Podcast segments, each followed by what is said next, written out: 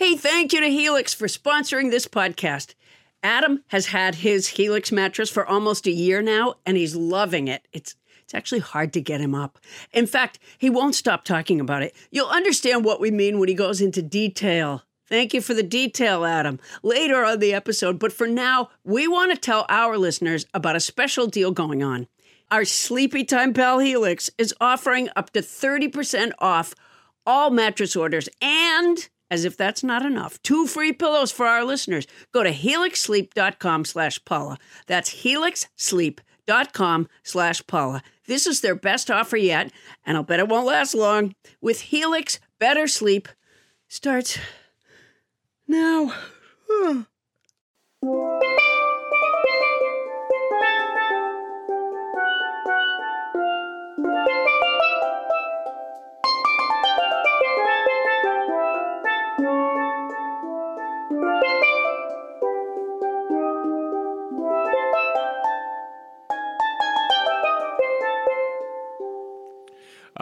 Ah, yes, yes, yes. Welcome to Nobody Listens to Paula Poundstone, your comedy field guide to life. On today's show, liar. I mean, I think you're lying, but how do I know for sure? Professor John Bowman will tell us, unless, of course, he lies to us. Plus, EMS first responder Giovanni Garbett advises us on what to do when you encounter a medical emergency.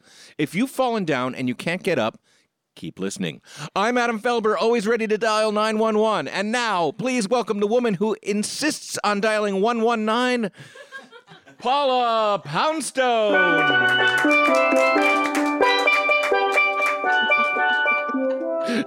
welcome, Paula. Thank you so And much. thank you to tonight's house band steel drum player, Abby Savell.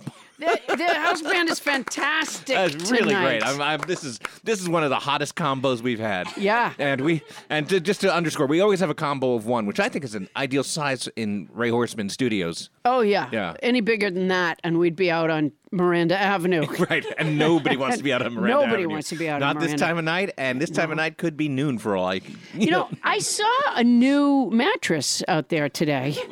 wait, wait. Let's let's clarify because you know, as as our faithful listeners know, the Miranda Street location in beautiful North Hollywood is not necessarily the safest or best neighborhood here. No, But when you say a new mattress is out there, you don't mean that somebody put a brand new mattress I mean, out. an additional mattress. an addition. I saw an additional That's mattress. what I thought. And I just wonder why. I just wonder what about like does somebody did somebody pick it up and bring it here, or did somebody see all the others, or did it come on its own? Did it say, you know, those old mattresses seem to be have a meeting down on Miranda Yeah, Street? maybe, maybe I ought to get me down there. Yeah. Yeah, it's possible. I mean, wh- what is it that makes somebody get rid of a mattress? I mean, are the people in this neighborhood buying Bugs, lots I of would new think. beds? No, I don't think they come from this neighborhood. I do. Th- I I think feel this, they're- this neighborhood they're- has become a mattress depository. They're imports. Yeah, they're imports From of some other sort. neighborhoods? By the way, Ro- did you see Roger Federer's? Uh, I think it's like a distribution center. Did you see it on Miranda Avenue? the Roger Federer Distribution Center. Yeah. I don't know what you mean. He might. Uh, there, right across the street from here, there's like a big sign for Roger. Well, it doesn't say Roger Federer. What does it really say, Paula? It says F- Federer's. Federer's. Yeah, and I'm pretty sure it's Roger Federer's. I think it's somebody's Yeah, lame attempt no, to he pretend to be the federal bank. No, some, mu- he- some scam. He didn't have a good game the other day because he hasn't been sleeping well because his mattress it ke- keeps getting stolen. I'm, I'm glad that you're assembling the, this case so nicely, but it, Yeah, it sounds no, I'm pretty sure that's his. You look at it when we go out to see. You didn't know to look for it before, but now you do. You look for that. it's Speaking out of there. mysteries, which Roger because you're good at unraveling them, there is one Oh, that is yes. haunting. Nobody listens to Paula Poundstone, and we thought we'd give you, and and I, I need the theme music for it. We'd give you an update on the Thomas Coyne affair.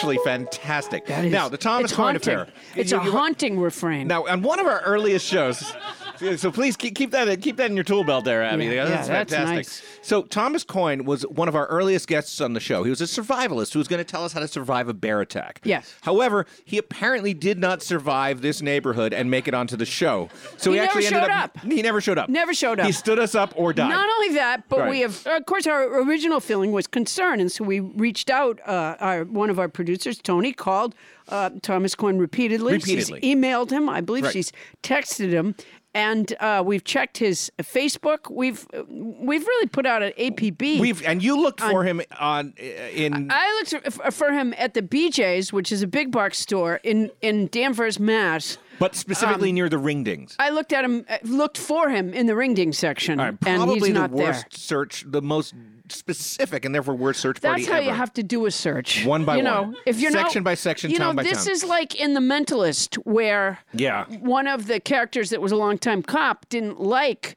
uh, the Mentalist because he wasn't willing to do the slow, you know, thorough work of real police But work. But is it thorough when you pick a random section of a store in a random town? Is that thorough? You've got to do it one at a time. yeah, but you've only one done place one, and at it's a been time. like three weeks since you were in Mass. No, I've looked some other places. Where else? Where else have you looked? Um, I was in Omaha, Nebraska last week. Was he there? He wasn't in my room. Okay. I've been doing a, a, a search all over the country for Thomas. I have Quinn. too. I looked Yeah. in um, Milwaukee. Well, I was with you. Yeah. So we both searched the theater We, in we searched the theater in Milwaukee. Yeah. We searched the. he, uh, he definitely wasn't near the- the, the dessert table because I we spent a searched lot the of time there. Hampton Inn uh, near uh, the Chicago airport. Nowhere, Right. nowhere to be found. Wasn't no that yeah uh, was that the Hampton Inn that we stayed in? I think it was an. Aloft. Oh, it was an I think the reception after the show was Oh, a Hampton Inn. damn it, he might Boy, have been in the Hampton Inn. Now- yeah, he could be. Now he knows right, now, where to go. our listeners are getting worried about him. Uh, here, here's some messages we've got. Inga from Placentia, California asks, "Is Thomas Coyne roaming the hills wearing a bear disguise?" That's a big possibility. That's a very lively possibility. So, Yeah. so if you see a bear out there, I know we gave you advice what to do, but because it might be Thomas Coyne, pull on its face before you use the other survival tips. Well, you know, we did we did give advice on that day, but what we did was we had the other uh, producers in the room, uh, Yeah, Bonnie and Tony and- and Tony Bonnie, yeah. Ken. We had people just look up, uh, you know, Google. Uh, Yeah, they just stuff on the internet. Googled How to what you- survive a bear attack. How to survive a bear attack, exactly. And by the way, pull on its face, not one But I'm of the saying, if it's Thomas Coyne, right, right. then you yeah. you've unmasked him and you've you've found it. You've Yeah. saved us. Yeah. But outside If it is any that, bear that is not Thomas Coyne in a yeah, bear suit, yeah. probably not a strong You know, idea. they'll be so surprised by you pulling on their face. yeah, they might. But they, they might be like, "I'm not. What do you think I am, Thomas Coyne?" Yeah, they'll just back off. Yeah, they might run away or they'll cry. they'll go to the other bears and go, "No, he's a face puller. Stay away from him. Face puller, no. He's a face puller." Okay, so Frank from Philadelphia wrote, um, "Thomas Coyne fell down a manhole. Better send Lassie." I think that's a big possibility as well. Oh, absolutely. Well, he's a survivalist. Do people fall down manholes anymore? I, I, they don't No. leave them open nearly as No. much as they did in the old During Lassie. slapstick silent films. Yeah. B- Back when last, by the way, the last you never got anybody out of a manhole. It was always It was a, uh, well. It was a usually, well. or a mine shaft. oh yes, Yes. It was a mine shaft. Yes, and that, and, and again, if you're near a mine shaft, that Yeah. would be a good place to look for Thomas Coyne. Okay, and um, Carrie from Las Vegas said, "quote I wanted to make sure I knew Thomas Coyne is not in a ding dong or Twinkie section of the Smith's grocery store in Las Vegas." wow, oh, he, great she, no, she wanted Carrie. to make sure we knew that, so she Yeah, looked. so she had already looked. All right, yeah. So keep Thank searching, you, Carrie. listeners. Thank you very much for We- using a, a logical approach. Uh, Which to I do a, not to consider a a logical manhunt. approach. It is It sounds first. First of all, you don't do whole the whole grocery store at once. You do it aisle by aisle. But what if he's moving right. around the grocery store like people do? He's not. you no, think he's going to be found? He's like the. He's like the. He's like the marathon buyer. He's like hidden someplace, and he's just waiting. All right. Well, we have uncovered some interesting tidbits because we had our crack research team, which consists of Tony and nobody else, um, search the internet for signs of Thomas Coyne. And Do you know just, how many jobs? We'll go. Well, Tony did that. Tony Yeah, did that. Yeah, it's, Yeah, we had Tony honestly, do this that. place this place falls apart the second. Honestly, the yeah, second she goes all Thomas Coyne on us, this place falls apart. Yeah. Um, an Instagram post from August 26th from the Thomas Coyne School account shows Thomas, but we don't know when that photo was taken. It's not uh, labeled in any way. I mean, if they were holding up, you know, that day's headlines, Oh, right, to know prove that it was live, that but, day. yeah. Yeah. There was a video posted in September uh, featuring Thomas Coyne. It's titled "The Try Guys Get Kidnapped," and I watched it. It's very amusing. It's these these four guys who just try things out, and they they were trying to escape a kidnapper. And um, Thomas Coyne was the guy who was telling them how to survive a kidnapping, but we don't know when it was shot. It's very Oh. well edited, so it Uh-huh. it was probably shot before um, his unfortunate demise. And um, You know, yeah. Bonnie, my manager, speculated that maybe Thomas Coyne was a conservative, Right. uh, th- and that he was a Trump supporting conservative, because not every conservative supports Trump. Oh, absolutely but not. that, um, but that maybe somebody told him that I am not a Trump fan, Okay. and that he decided not to come because he felt that kind of, you know, it'll ruin Thanksgiving breach. Right. If he if he didn't, Yeah, yeah, Yeah, because so- there are people who can't deal with anybody of an opposite. but you um, would think that somebody who bills himself as a survivalist could get through a, a, you know, a spirited political discussion. no, no, He could tell And you. by the way, that's just a surmise. We don't know that, that that he's a Trump supporter. He knows what to do if a bear attacks you, but if a bear attacks you and is not a Trump supporter, that guy's lost. Right. Lost. Oh. Like an Antifa yeah, Antifa we don't bear. know for sure. If it's an I did Antifa have- bear. I- so we've been trying to think of how we make, could make contact with him. Right. And um, so I had, uh, we could try uh, sending him a balloonogram or like one of those things where the people go and sing like an elf. Send him an elf. No, like in Elf, In elf? the movie Elf. Oh. A lot of my film references are not current. Yeah, and I would say Elf, the, the Will Ferrell vehicle, Yeah. that's one of the more current movie references I've ever heard from you. Yeah. Well, I watch That it. one might even be this century. I watch it every year. Um, uh, yeah, but maybe like we need to send him. You know, if you send him something like that, he might show himself. Why don't we send him something that requires his signature? Oh. Because then, uh, you know, his you know, whoever's pretending to be him and collecting the paychecks could, you know, won't be able to fake it. Maybe that's the other thing. Maybe somebody told him that not only do I not like Trump, but also doing a podcast doesn't pay. Oh, Yeah, yeah. I maybe he and thought that he was was not necessarily paid. the smartest thing to say No. right before we introduced our guests tonight either. Oh, yeah. I usually save that one. I'm sure Tony told them that we don't pay. Yeah, Tony, do you regularly tell people that we pay or not? Or he just never comes up? Yeah, they just make an assumption. Well, um, all right, well, if, any, if anybody spots Thomas Coyne, please let us. Paula, what are you doing?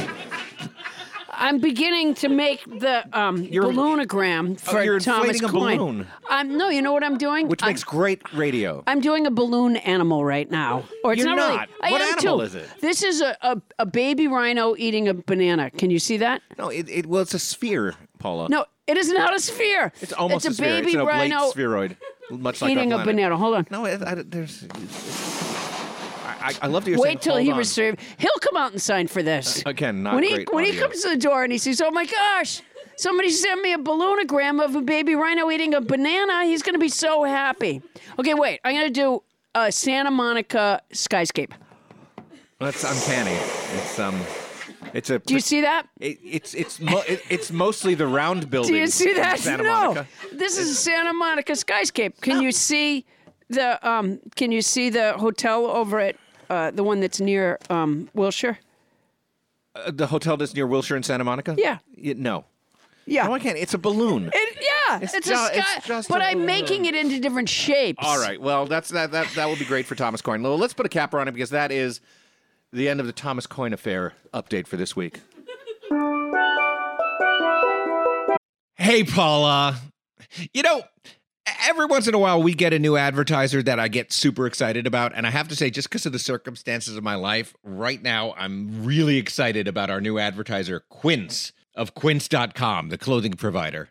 Not to be mistaken for Quince from Midsummer Night's Dream. And let me just say this, and maybe it's not important to an advertisement, but when I was in the fourth grade, our class put on a production of A Midsummer Night's Dream. Okay. and I played I played Peter Quince. There, there's the connection. One of the mechanicals. That's a great connection. Also, yes, has nothing to do with this, which is that um, Quince is an online clothing store, and as you know, Paula, I've uh, I've lost a little weight lately. oh right, 75 pounds. Yeah. So I literally have no clothes that are in my size until I just ordered some stuff at Quince and I figured like here's a chance for me to create a new look for myself. A whole new image. and how's it going? Not bad. I mean, the clothes are fantastic. I know that you ordered some too. What I got is I got Yes. the Comfort Stretch Traveler five pocket pants. And I got the um oh it's so and I got the hundred percent European linen shirt and it looks breezy and it fits beautifully. And these are like premium pieces of clothing that are selling for like you know thirty dollars a piece or starting at thirty dollars at quince.com. It's awesome. I look good. I ordered the brushed lounge jogger, Ooh. and you know I put them on when I came back from New York. I pulled them on, and I I swear to you, okay, this is not scientific because I was tired already. Right. but they were so soft and, and so comfortable that honestly, like right as I got them up to my waist, I I, I think my eyes closed. They're so co- it's a softness, it's a kind of softness that I don't think I've ever experienced in a garment, honestly. You know, my uh, drawstring European linen trousers are a little bit like that too. Like so comfortable that I just want to hang out with myself. Sure. Yeah. yeah. And they're European. Keep that in mind. oh, European. they are so European. And you can get those kind of, you can get washable silk tops, you can get uh, 14 karat gold jewelry and like all these accessories. Quince sells a lineup of timeless pieces that keep their customers looking effortlessly chic year after year. I'm not certain that I look chic, but certainly if I did, it's not going to take a lot of effort. I now look chic and I feel pretty great. And Quince only works with factories that use safe, ethical, and responsible manufacturing practices and premium fabric. It's all good as far as I can see. Is it my imagination or did they cut out the middleman?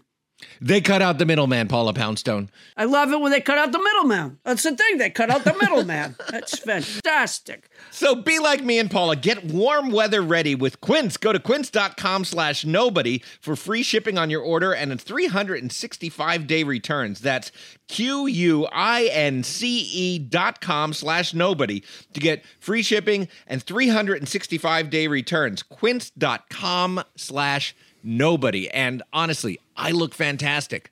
Paula, you won't be able to keep your hands off me. Oh, I can't wait. And don't think that if you had to return something, don't think you're sending it to a middleman because they cut out the middleman. They cut out the middleman. That's quince.com slash nobody. And if you're going to do it anyway, use our code. Hey, Paula, it's been almost a year now since I got my Helix mattress. And as you remember, there was some drama surrounding Helix mattresses because Oh, when oh Helix gosh. first sponsored us, Bonnie took the mattress and Yeah. she's been loving it. But finally, I got my chance to get a Helix mattress and I sleep so well. I mean, the family bed is where we all gather. We watch movies in, in our room occasionally and everybody just piles on it and it it's comfy. And yet, when one person hops on, the other half of the mattress doesn't fly up. I'm a fan. Well, you know, Adam, everybody is unique and everyone sleeps differently. That's why Helix has several different mattress models to choose from, each designed for specific sleep positions and feel preferences.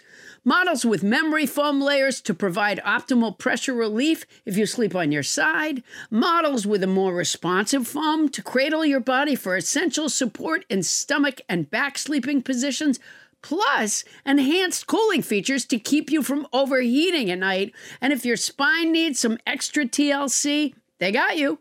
Every Helix mattress has a hybrid design combining individually wrapped steel coils in the base with premium foam layers on top. It is the perfect combination of comfort and support. I agree with that last bit. I don't get all the technical stuff about the mattress, but it is soft and supportive. Helix offers 20 unique mattresses the award winning Lux, which I got, and ultra premium elite collections, the Helix Plus, a mattress designed for big and tall sleepers, and the Helix Kids mattress designed for growing bodies and endorsed by child sleep experts. And my daughter now wants one. So, how will you know which Helix mattress works best for you and your body? You go to their website, take the Helix sleep quiz, and you find your perfect mattress match in under two minutes. You know, when you said you can't follow all the technical stuff, it's really not that technical. You know, uh, no matter what way you sleep, they have a mattress that will support and comfort you. How hard is that? Uh, you know, when you say it that way, it seems a lot simpler. I take it back. That's my boner. And your personalized mattress is shipped straight to your door, free of charge. And Helix knows there's no better way to test out a new mattress than by sleeping on it in your own home. That's why they offer a 100 night trial and a 10 to 15 year warranty to try out your new Helix mattress. Well, I like that there's a warranty, but they can pry that mattress with my cold, dead hands. I took the sleep quiz. I was matched with the Helix Midnight Lux. I got the Lux, and I love it. It is such an upgrade from my old mattress. You know, I think Bonnie got the Midnight Lux She did. too. Yeah. You're not here.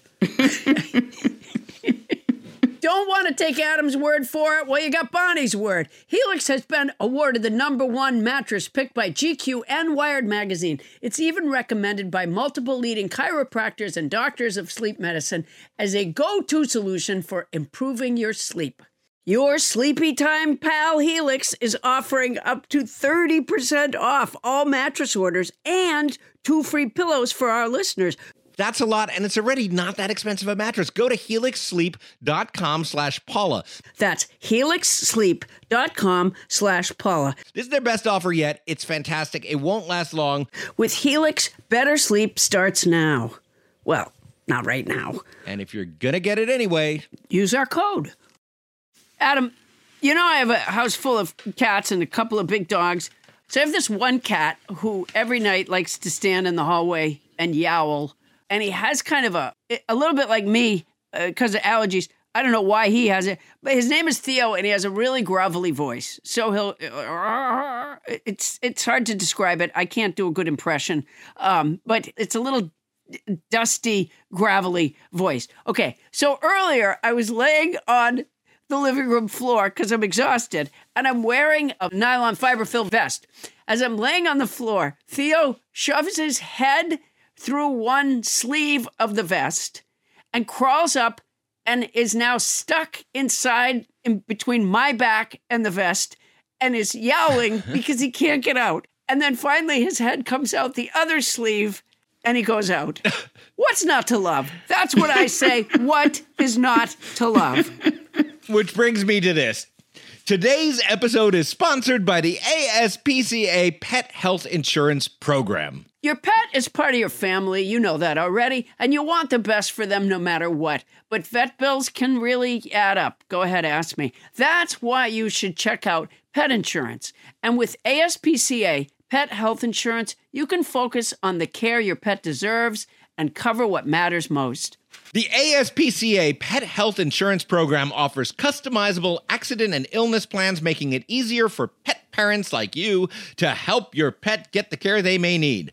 The ASPCA Pet Health Insurance Program has been around for over 18 years, and they've helped more than 600,000 pets during that time. That's a lot of pets. Sure they allow you to customize your plan, helping ensure that your pet's plan is as unique as they are because vet bills can really add up, especially when you're least expecting it. It's simple.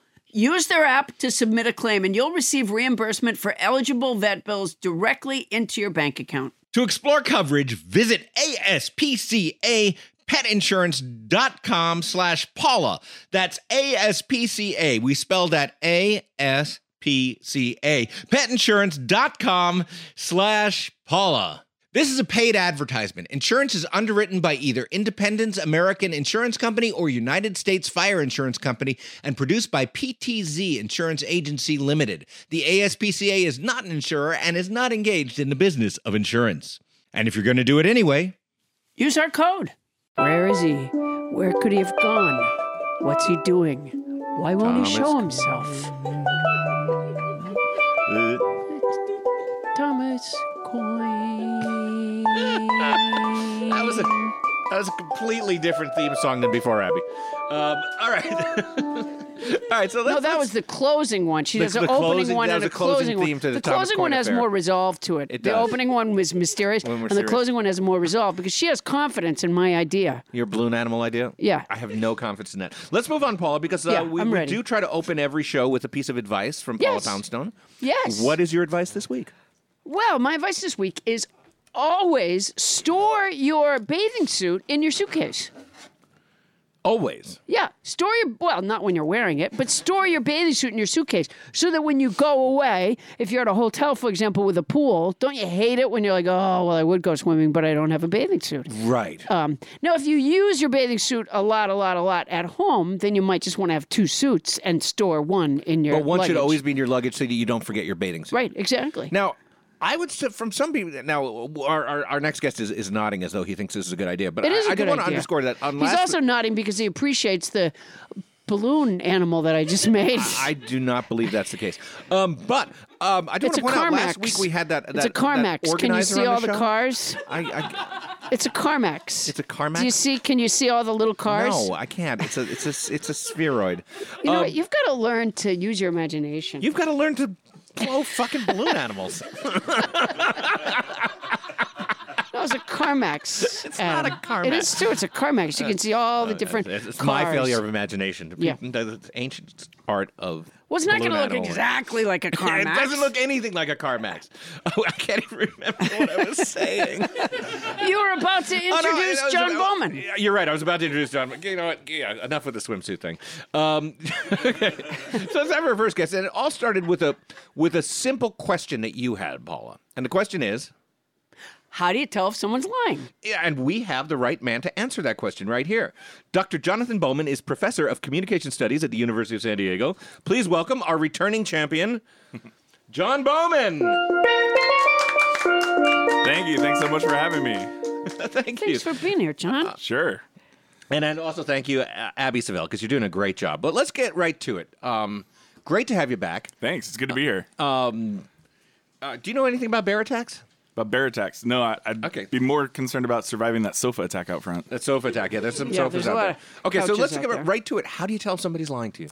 Well, so I'd say the first thing is how do you not tell if someone's lying to you? Everyone thinks that the way that you tell if someone's lying to you is if they're making direct eye contact with you. Right. Right. That's they've, the idea is that you can't tell a lie if you're looking someone directly in the eye, and it turns out that's not the case at all. Liars look you right in the eye. Liars are more likely to look you right in the eye because everyone knows that liars can't look you in the eye. So the best liars Oh, are right. actually manipulating the system and they're actually looking at you more. So we found research has shown um, repeatedly that there's more eye contact when people are lying.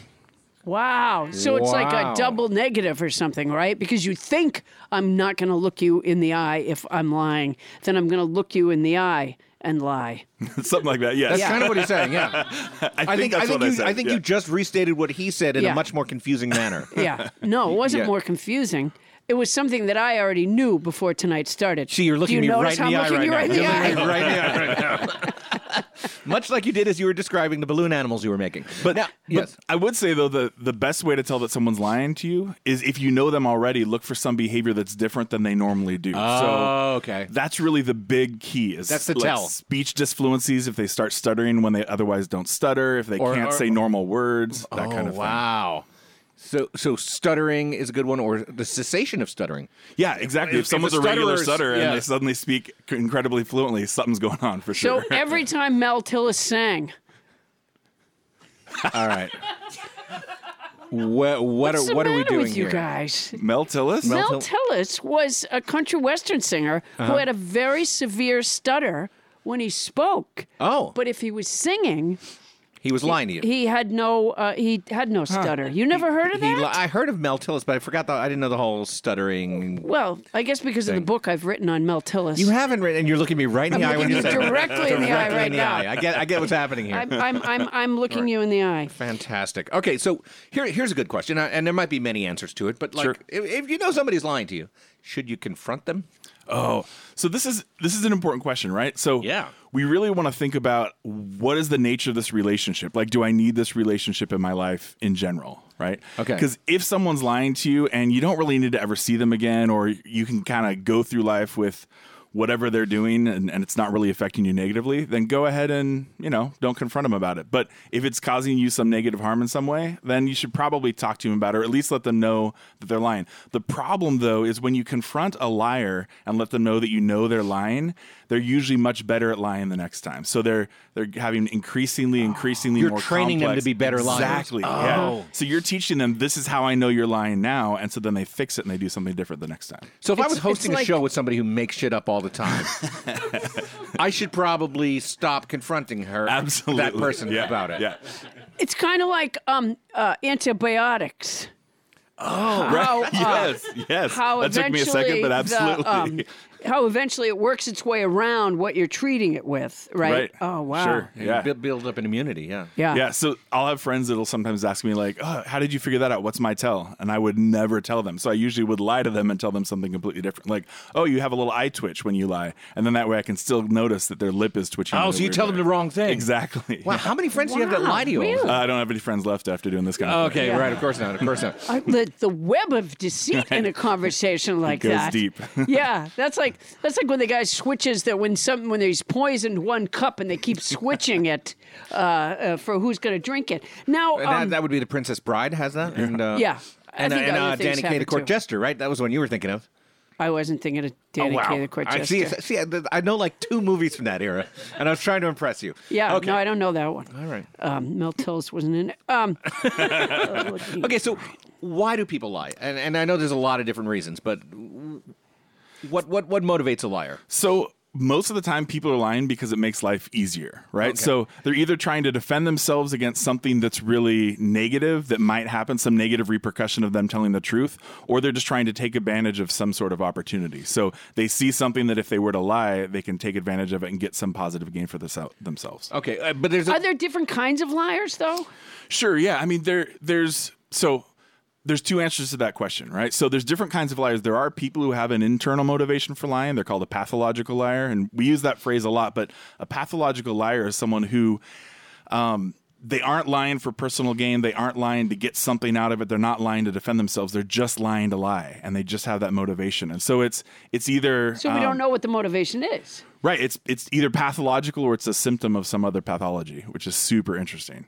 So, say I had a friend, or or say I was a pathological liar.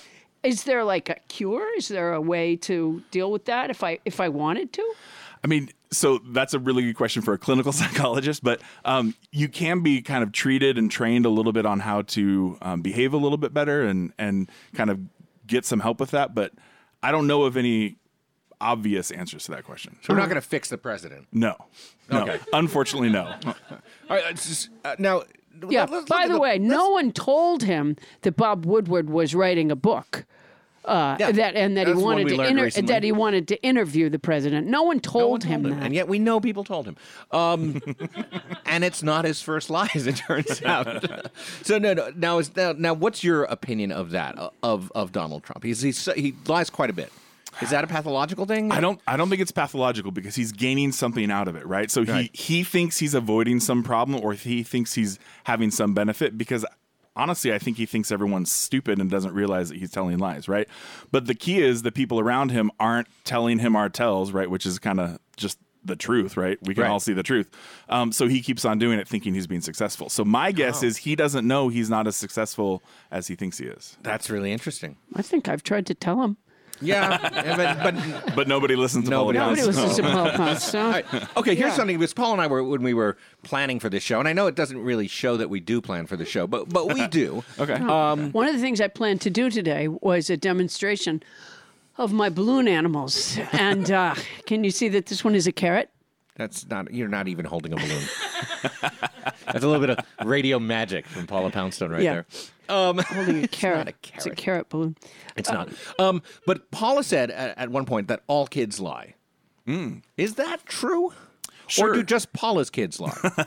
No, right. So as kids develop, they get increasing cognitive complexity, right, which allows them to um, think ahead and plan ahead for the possible consequences of the things that they do. So as you get that cognitive complexity, you also are then more able to lie. So you're constantly, as you're learning how to communicate, you're trying out those different lies. At the same time as you increase in cognitive complexity, you're also uh, gaining a moral code Right. based upon the culture around you. So kids are having that warring factions of you know my culture says that lying's wrong but i'm getting better at it and what's interesting is kids keep getting better and better at lying. They start around two-ish and then they go all the way until well for some of us in this room the rest of their lives. Right. um, and it's it's it's interesting that you know our motivations for why we're lying might change over time but we're still um, testing it out and seeing how it goes. So those adolescents are probably doing it more to protect their ego or this little sense of, of self that they've beginning they've begun to create. Right.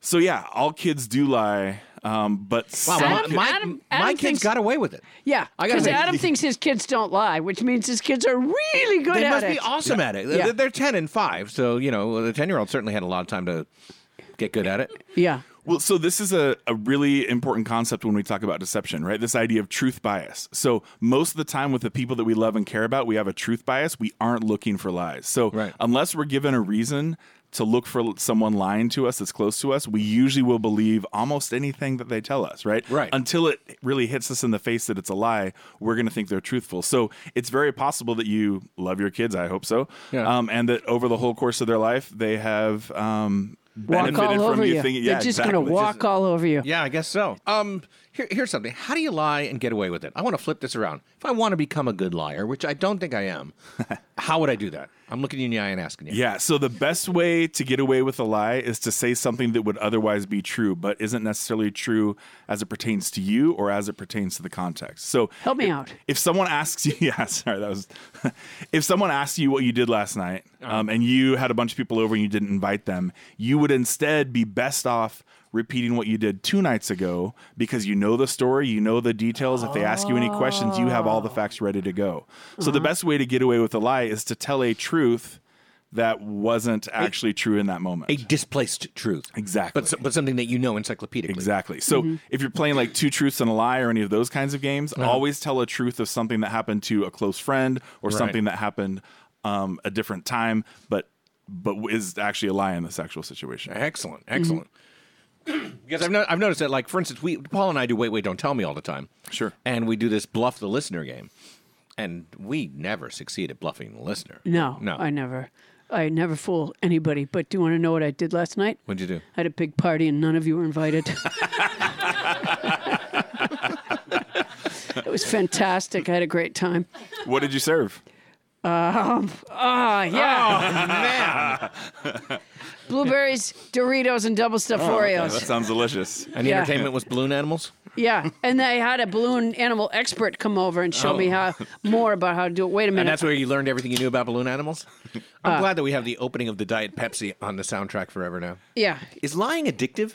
Um, I think that uh, it's titillating, isn't it? it's it's absolutely titillating, and also if it does make your life easier, right? That does give you that little shot of adrenaline or Right. dopamine, right? That that kind of helps you learn that behavior, right? See, I if- think that's why Trump lies. I think he gets a I think charge he out is of a drama queen, and Right. that it's addictive hmm. in that it gives you this little adrenaline. It gives you like a you know like a tension in your stomach that I might get caught. I might get caught. Yeah. He never seems to notice that he does get caught. Right. So uh, you know he's been caught over and over again, but it means nothing to him. But but but I think I think it's that A- Adam thinks he, that he doesn't know he's lying. I, I think sometimes he doesn't know he's lying. I think he believes it as he says it. I don't think he believes anything he says. No, I no, I don't think so either. yeah. See, John doesn't think so. All right. Well, uh, then I will cede to an expert on that, and I will change my beliefs about Trump's lying. But you know, but there's so many good ones. His, some of his lies are just delicious. I think, like, um, like uh, famously, he said that when he was on a campaign, you know, right after he he struck peace in our time in North Korea and the nuclear threat was eliminated, um, he um, he he famously said that, and, and we're, we're gonna get we're gonna get the, the bodies home of the fallen, and people a lot of people reported because he said He you know, said the all through the parents- campaign, people came up to me and they were like, "Mr. President, please bring my son home." And they figured out that he would have to be a hun- th- these people coming up to him would have to be 110 years old to be the parents of fallen Korean He soldiers. didn't say they ran up to him. Yeah, that's, that's a really good point. He point. said people would wheel up to me and say, "Please bring my son home." Right, that's right. That's quite possible. Yeah. Here's why I love that lie. Because even before you get to the bit about the, the, the parents of Korean War veterans, um, he starts it by saying, on the campaign, they would come up to me and say, Mr. President. Oh yeah. You already got a lie before you even get to the lie. Yeah. Uh, yeah. The uh, the preparatory lie, the preparation now, lie. is that because he's getting away with it and enjoying it, or is he just too dumb to manufacture a good lie? Does it have to be one or the other? No, it does not. Okay. um, all right. Well, thank you, John Bowman, for speaking Absolutely. truth to lies. Happy to be here. It's wonderful. Boy, he didn't look at you when he said that. and his lip was twitching. Paula, having learned all this, what advice can you give our listeners about dealing with liars? I, I've distilled John Bowman's comments. Abby, can you give me some background for my summary? That's nice. Lots of us believe that liars can't look you in the eye. Liars know that too. So they do look you in the eye. They often have tells, like they they stammer or they do something they don't normally do while they're lying, like the cha-cha or intermittent gargling. All kids lie as they develop cognitive complexity. They also learn that our society feels lying to be immoral, or used to. There are two types of liars the kind who have an internal urge, but for no particular reason. That's a pathological liar. Then there's the kind that lie because it makes their life easier. They avoid consequences of prior behaviors. I have no deals in Russia. Dr. Jonathan Bowman is professor of communication studies at the University of San Diego, and his latest book is Masculinity and Student Success in Higher Education. Thank you for being on our show. Oh, thanks for having me. Thanks so much. Thank you. The cat of the week is Meryl Streep from Madison, Wisconsin.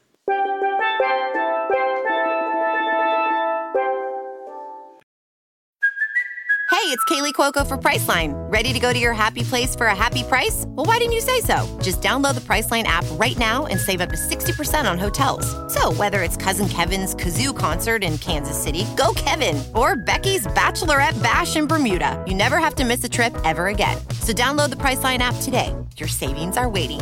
Go to your happy place for a happy price. Go to your happy price, Priceline.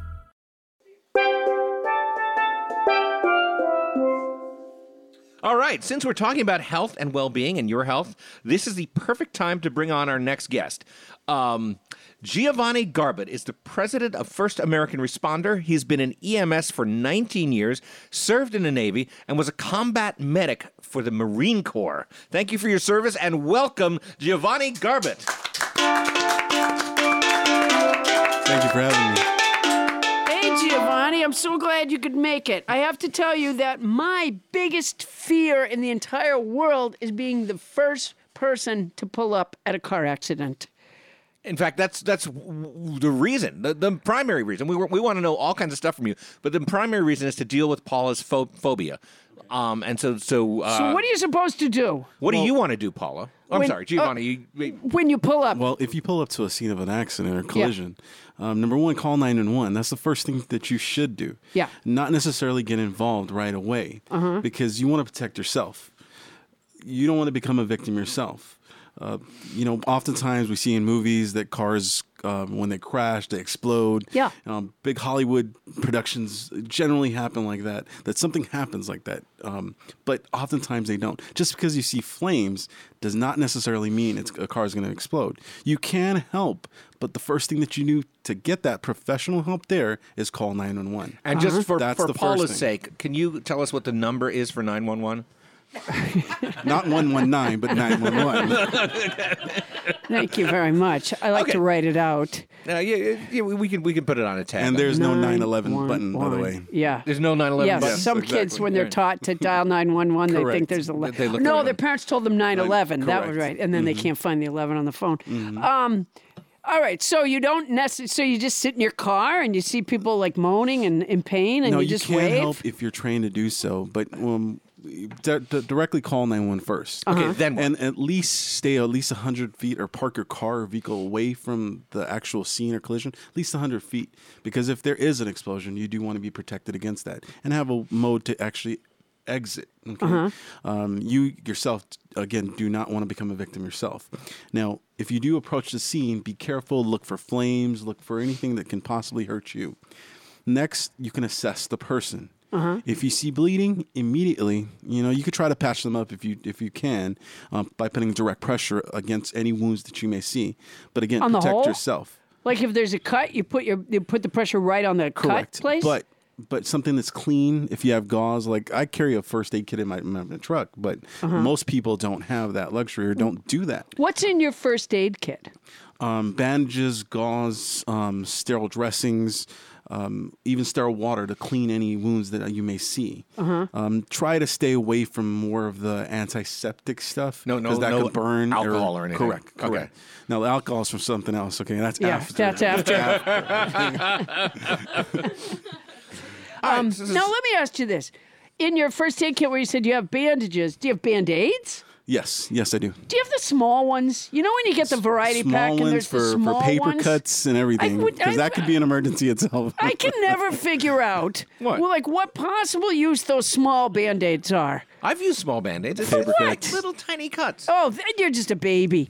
I mean, if you can't handle a cut the size that a little teeny band aid would go over, then I don't see how you function in this world. I do function in this world for one, and and like let's say let's say you're cooking, Yeah. and you, you get a little cut. Maybe you cut you cut your finger a little bit on a knife. Now, I'm not going to. I, ha- I have to cook the meal. but I'm not going to leave an open cut in your food. I'm going to clean it, uh, use antiseptic, and then put a band-aid on it. Now they're great for kids, though. I'll tell you that much. Um, although they don't necessarily work as far as No, they but don't. medically. uh, I'm sorry. Um, you know, as far as them lifting their spirits, it may help with that aspect. Oh, it, Oh, it definitely yeah. does. Yeah. Mm-hmm. So when mm-hmm. Adam, when you're cooking and you cut yourself a little bit, does it lift your spirits to put one of those teeny little band-aids on? I almost always stop crying. so so so then yes. Okay, so let me um let, let me flip this situation a little bit. Mm-hmm. Let, instead of pulling up the scene of the accident, what if I am in an accident? You know, there's that moment where you're like, am I okay am I not? How do you check yourself after you wreck yourself? Is the question I want to ask. Number one, try to stay calm as best you can. I Stay think that calm. would be the best thing to do. Stay calm because if you panic, um, everyone in the situation will panic ten times worse. Okay. including if you do have children on board with you, they will Right. panic. It will panic greatly if you start panicking. Stay calm and check yourselves out. Um, as far as do I have any injuries? Am I bleeding or anything like that?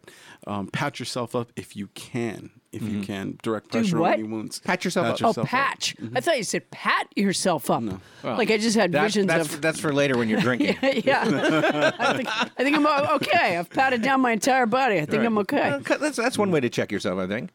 Okay, so so you don't panic. Check check yourself for for and call 911 if you do um, you feel worse or do you, you feel any impending doom you want to actually call 911 immediately Okay. 911 should always be the paramount of, of, of getting someone there fast Okay, that's that's that's good advice. Um, Now, wait a minute. Are there questions that you ask someone to know if they're like all there cognitively uh, as a result? Like, as a dispatcher or are you talking as a, as no, a not the dispatcher. No, the uh, as a, the EMT on the scene. yeah, yeah. Do you ask like? Do you Yes, ask somebody? We generally ask if you're alert and orientated times uh, four parameters.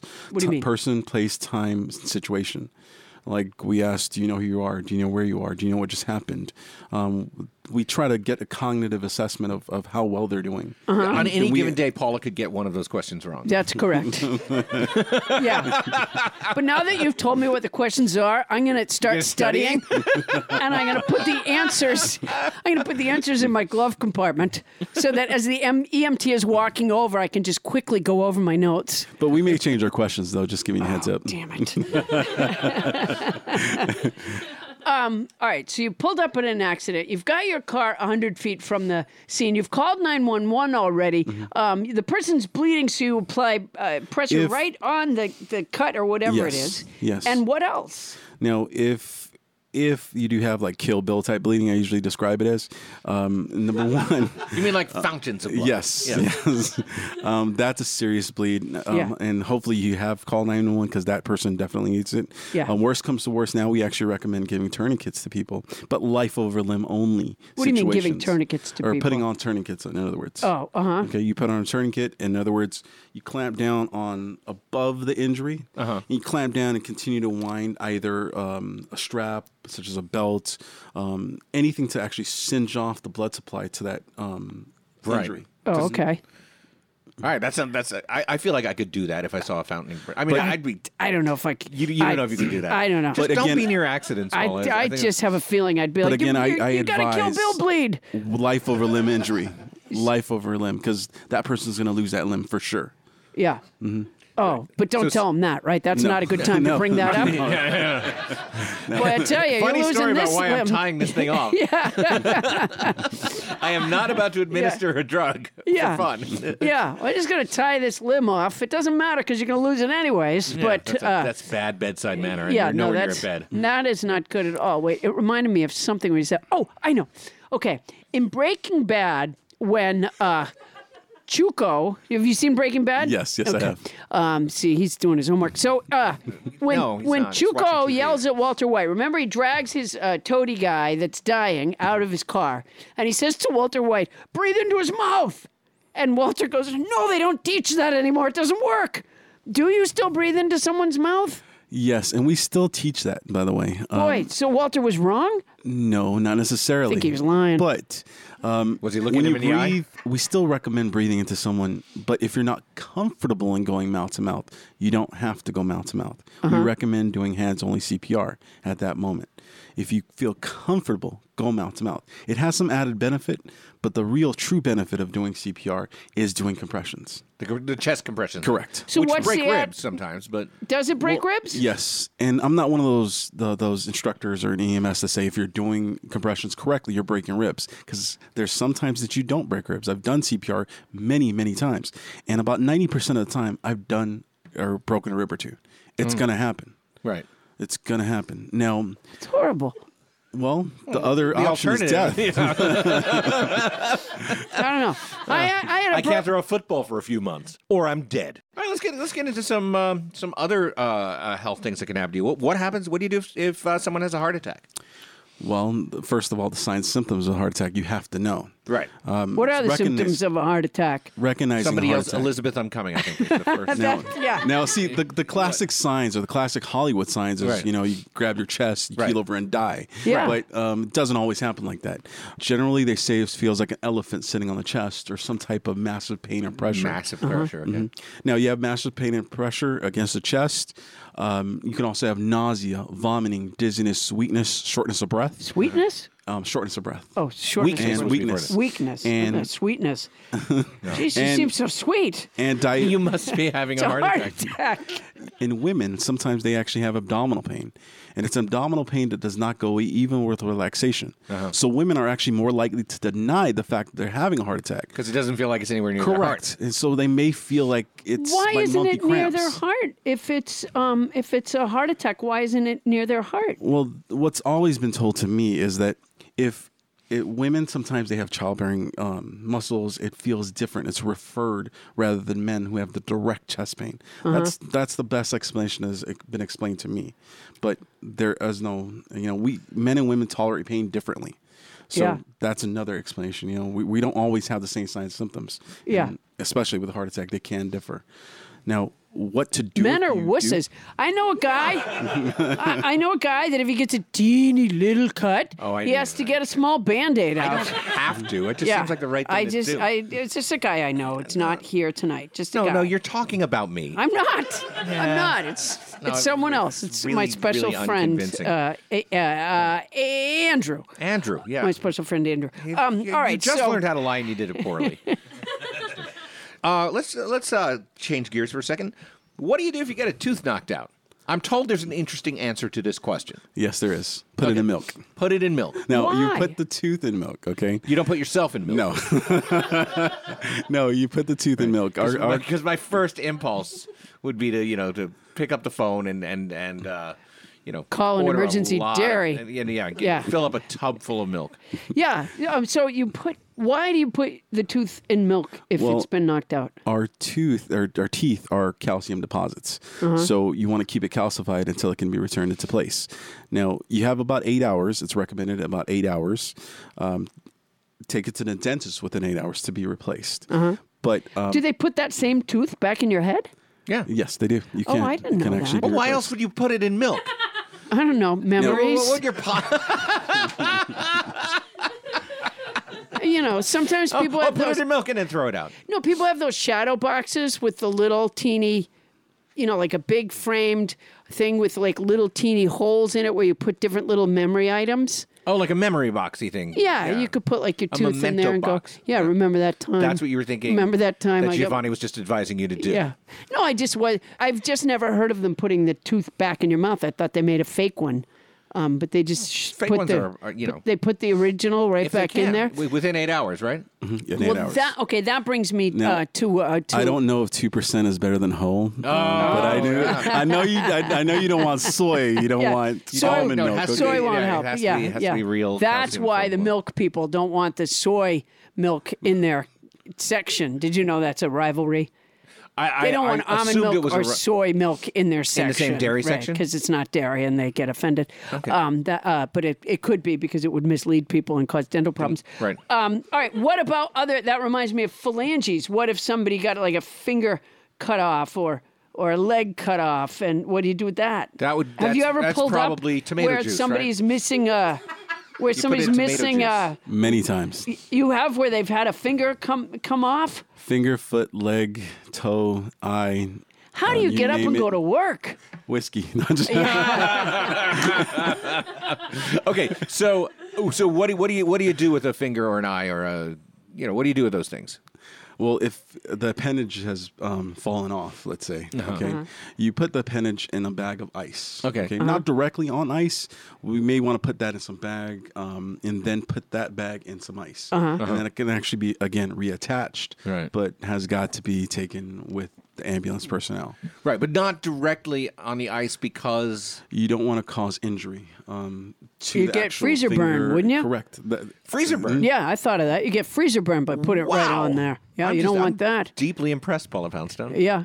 And of course, if it's a tongue, you don't want to put it on the ice um, Because it'll, it'll stick. stick. Right. and the worst thing that could happen after you've lost a tongue is for it to stick yeah, to ice. Yeah, Yeah. that's the worst thing. Okay. Um, when do you elevate somebody's legs? This is a question from our um, producer Bonnie. It's, I realize She's it's a very sure. vague question, but she's sure that, like in most medical emergencies, elevating the legs is a good idea. No. No. O- only Yeah. if you think or suspect that they're going to the shock. That's If the you think they're only going time. into shock, Yes. And how would you know if they were going into shock? They're weak, dizzy, disorientated, a little bit confused and out of it, and most They're not likely just it's been a constantly trauma. "No way." No. Well, exactly. exactly. So wait, so Different. they're weak, confused, disoriented. Correct. They've- That- they've- it strikes me that those symptoms would apply to so many things It that is. weren't shock. It I mean, you could bang your head and be weak and right. disoriented. But, but if you're losing a lot of blood and you're weak and disoriented, right? Well, not necessarily. If you you may not see the blood, um, it could Oh, be could an be internal internal, injury. bleeding, yeah. Correct. so that's when you have to tap and ask, "Are you bleeding inside?" I don't know. So you sit real quiet and Now- listen for. but so that's that. So just in cases of shock. Let, yeah, let's say a person got hit by a car. Okay. And they're lying on the on the side of the road. Okay. Mm-hmm. Now, that type of person may have internal damage. Right. Mm-hmm. Mhm. They won't necessarily be bleeding out of any orifice or anything. Right. But you can tell that they're a little bit confused and out of it. Mm-hmm. Um, then you would want to raise the legs six to twelve inches to keep the blood to the core or Okay. central part of the body. Oh, so that's And the look, purpose. Bonnie is doing like a It's to- sack dance over there. It's- She's like so happy. so the purpose because is to the keep thing the that blood she to the thought, core. the thing that she thought you should do all the time, happens there happens to be one case where you do it. and, Yeah. and this is cause for celebration over here. Yeah, she for her kid uh, rides a horse, and um, any kind of injury that her kid ever got, wouldn't matter what it was. Legs up right Yeah, away. yeah. It's funny. It was always elevating her legs. Now, you- you may Sometimes when wanna- she wasn't expecting it, and she'd just take her legs right up from underneath her. it's time to elevate. No. Now, you may also want to, uh, when you do raise the legs six, six to 12 inches. Yeah, you want to let the person know, don't you? Yeah, well, yeah, Yeah, and not if they're standing. correct. Right. Right, yeah, right. Good, that's good, been. good clarification. Yeah, that's Paula. been a problem. You can yeah. also put a blanket over them to keep them warm, keep Oh, their put body a blanket heat. over keep them. the body yeah, temperature yeah. up. Correct. Yeah, see, that's what she does. She throws a blanket over her kid's head and then just takes her legs out. Sweeps the leg. As she's hitting her, she goes, "Who's the president?" That is that is Yeah. first Do you know aid. where you are? That's why it's important to do these things in a certain order because if you throw a blanket over your head and then you say, "Do you know where you are?" Uh, Well, you- you made it too easy because then they can just go under a blanket. Yeah, right. Yeah, right. I don't know, but there's a plaid. Is this is this Scottish heaven? I think I hear bagpipes. Well, thank you, Giovanni, for coming to this podcast's aid. And uh, Paula, what advice can you give listeners after hearing about how to deal with car accidents, heart attacks, and severed appendages? Abby, could you uh, give me a little background music to my first aid uh, Reader's Digest version? Um, so, when you're the first to pull up at a car accident, call 911. If the person is spurting blood, you can make a tourniquet, although they're probably going to lose the limb. If it's just oozing blood like a normal wound, you put pressure on it. If they've lost a tooth, put it in that fresh glass of milk you carry in your car. If they've lost a finger or a limb, put it in a bag and then put it on ice. And make sure to give it to the ambulance techs. You can't use it. Only lift their legs to 6 to 12 inches if you suspect shock not just because. if someone's having a heart attack, you can give them an aspirin to chew. And women have different heart attack symptoms than men. Their abdomen hurts, which is gonna fuck up country music. All right, Giovanni Garbutt is president of American First Responder. Find them at AmericanFirstResponder.com. Giovanni, thank you so much for being on our show. Thank Thanks, Giovanni. I can't wait to get hurt.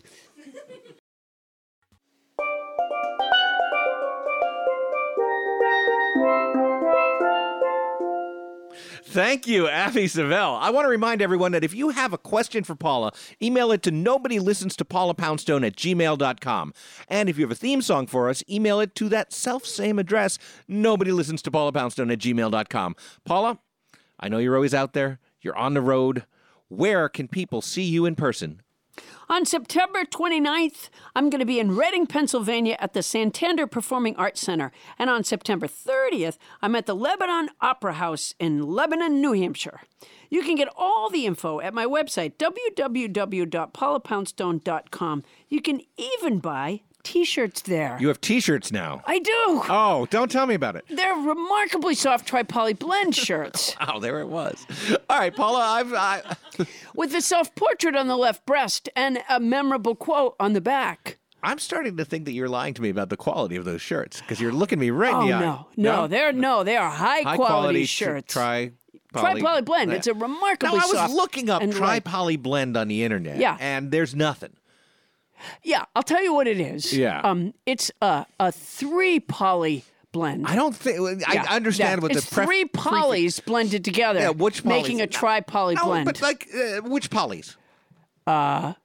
I don't know specifically which okay, polys. here's what I'm going to advance a theory. Yeah. That it's it's actually it's called a tri blend.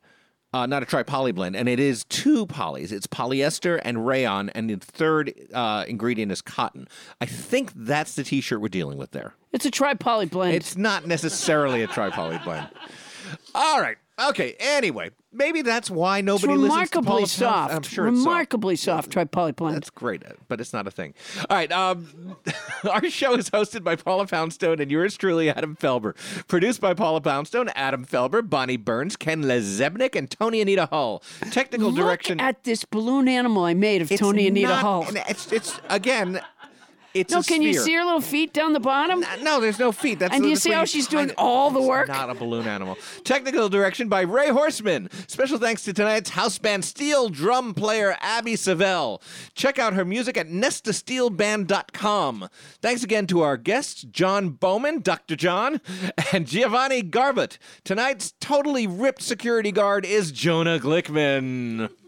And you can also visit Ray Horseman Studios on the web at rayhorsemanstudios.com. That's a brand new site, I swear to God. That's our show for tonight. Won't somebody please listen to me?